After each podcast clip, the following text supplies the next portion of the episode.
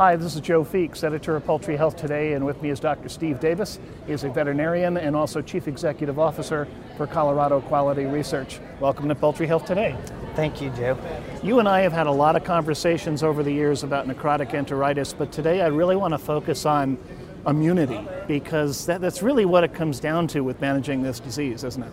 I think that we're finding since the antibiotics are being taken away or, or companies have decided not to use antibiotics uh, in controlling this disease in broilers and in turkeys, that um, we're finding that there's going to be a lot more opportunities with uh, other products, and uh, a lot of the feed additive type products have not been as successful as, as some would like for them to be. And uh, so that's what got us started looking at uh, immunity and maybe some uh, potential um, uh, for producing or developing immune immunity type products or vaccinations. And how do you go about managing immunity for necrotic enteritis? I know, you know, years ago, I think there was like a toxoid vaccine that the industry had tried, but it didn't quite pan out. What have been your experiences? Yeah, I mean, my interest in uh, early exposure to um, uh, Clostridium perfringens in broilers and even in turkeys goes way back uh, 19 years ago when I was working on our necrotic enteritis model. And we found that uh, it was a lot easier to recreate the disease if we started the chicks or the poults on uh, new pine shavings. And so they were started in a very clean environment. But if we actually uh, started the birds on used litter, and especially if that used litter had been exposed to Clostridium perfringens prior, it made it a lot more difficult to uh, create the disease. Um, and so uh, the interesting thing in the series of studies that we've done over the last couple years is that we found that that is very much the case in that we, we can reproduce that. That if we expose these birds to Clostridium perfringens very early in life, that it's more difficult to create necrotic enteritis in, in those birds. And if they're brought up in a naive uh, environment, a very clean environment, that it's much easier to create necrotic enteritis. And this kind of goes back to uh, even the way that uh, clostridial diseases have been vaccinated for in the, in the past, even like in cattle uh, vaccines, has been directed more towards toxoids. But I think that with this uh, research that we've done, that it shows that if we expose these birds to even a, a highly pathogenic clostridial, uh, bac, uh, clostridial perfringens at day of age, and a very high dose even, I really expected this to have a very negative impact on early growth rate, mortality, all those kinds of things. But it didn't. And because this disease is age specific, I think it opens up the door for us to start thinking about maybe some live vaccine type technologies to u- utilize for this disease control. So, are you thinking that if it were a live vaccine, this could maybe be administered in a hatchery with the coccidiosis vaccine, for example? Very possible. Very possible. I think, uh, like I said, we, we looked at this at day of age, uh, very first um, hours that the birds were placed in the pens. And, um, and, we hit them with the most pathogenic Clostridium perfringens that we've been able to find when it comes to creating uh, necrotic enteritis. And, um, and like I said, I, I was really surprised that uh, we actually numerically had the, the lowest lesion scores, uh, the lowest mortality, and, um, and, and, and actually best performance at 24 days of age in those birds. And how old was the litter in those birds? The litter that we used, uh, where we exposed the birds to the Clostridium perfringens, we had two treatments. And one was um, used litter that had been in a prior challenge study, and that uh, there was only uh, less than two weeks downtime. So we know uh, from the, the previous study where they received that challenge at 17 days of age. So that litter was only one grow out, less than two weeks prior uh, to the um, to the grow out we did.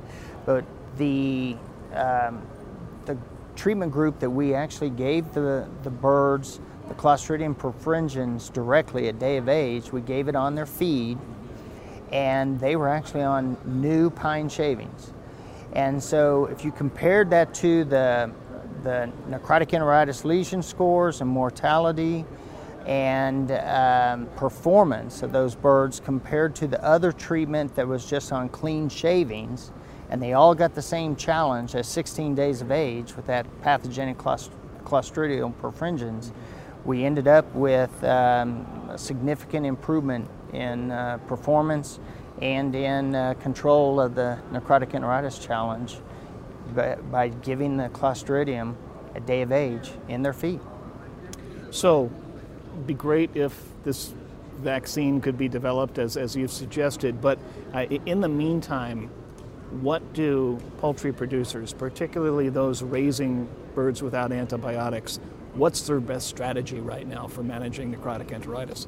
That's a great question because uh, it's been very interesting the, the comments that I received after uh, making the presentation of this data is that I've had uh, several production veterinarians on the broiler integrator side that have come to me and said, Steve, your presentation and what you saw in that data is spot on with what we see in the field.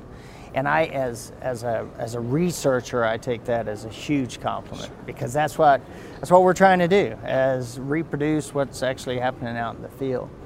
And um, so what they're finding is that if they avoid clean litter early in those you know birds' life, and that's where there, um, I think there's some companies that are considering now actually seeding down litter, uh, new litter where they do a clean out, seeding down litter with some um, used litter, just so that we don't have too sterile of an environment to, to start with in these baby chicks.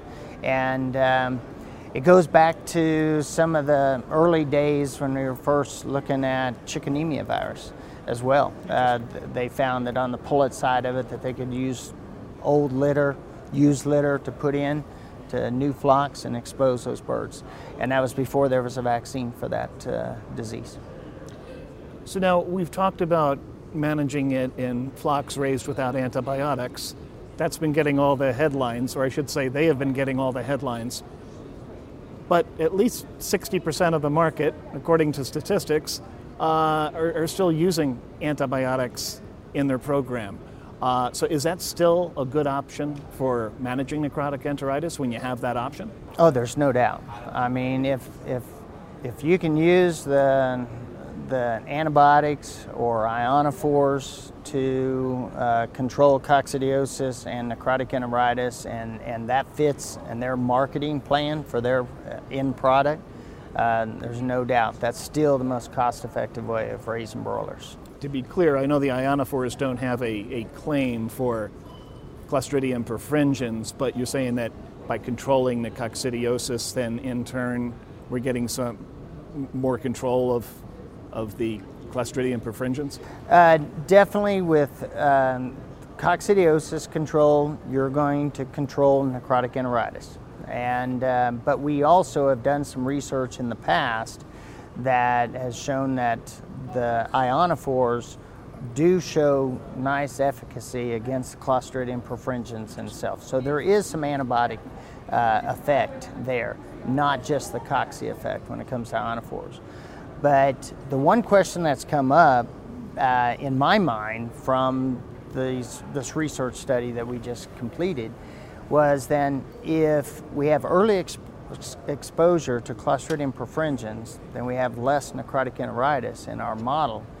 Um, then why are there repeat farms? Why are some of the worst uh, outbreaks occurring in these farms that just repeat over and over again, where they're using no antibiotics ever type programs, that kind of thing? And that's the one thing I'm, I really uh, have questions in is that repeat effect more due to um, coccidiosis uh, problems, most likely maxima, or is it that that Clostridium perfringens that's there, is it changing from flock to flock? And that's where maybe some uh, you know, genetic uh, analysis of these Clostridium perfringens uh, that are present from flock to flock when they out when outbreaks occur would be very interesting. And uh, but also, I would I think that we should really look at what's happening with the coccidiosis challenge because we know that um, a, a real pathogenic hot E maxima definitely uh, has as much to do with necrotic enteritis as almost as the clostridial uh, challenge does, because clostridial challenge is going to be there. If you don't have that maxima challenge there, it's pretty tough to, to create uh, necrotic enteritis as well out in the field. Indeed. Well, we'll keep a close eye on that.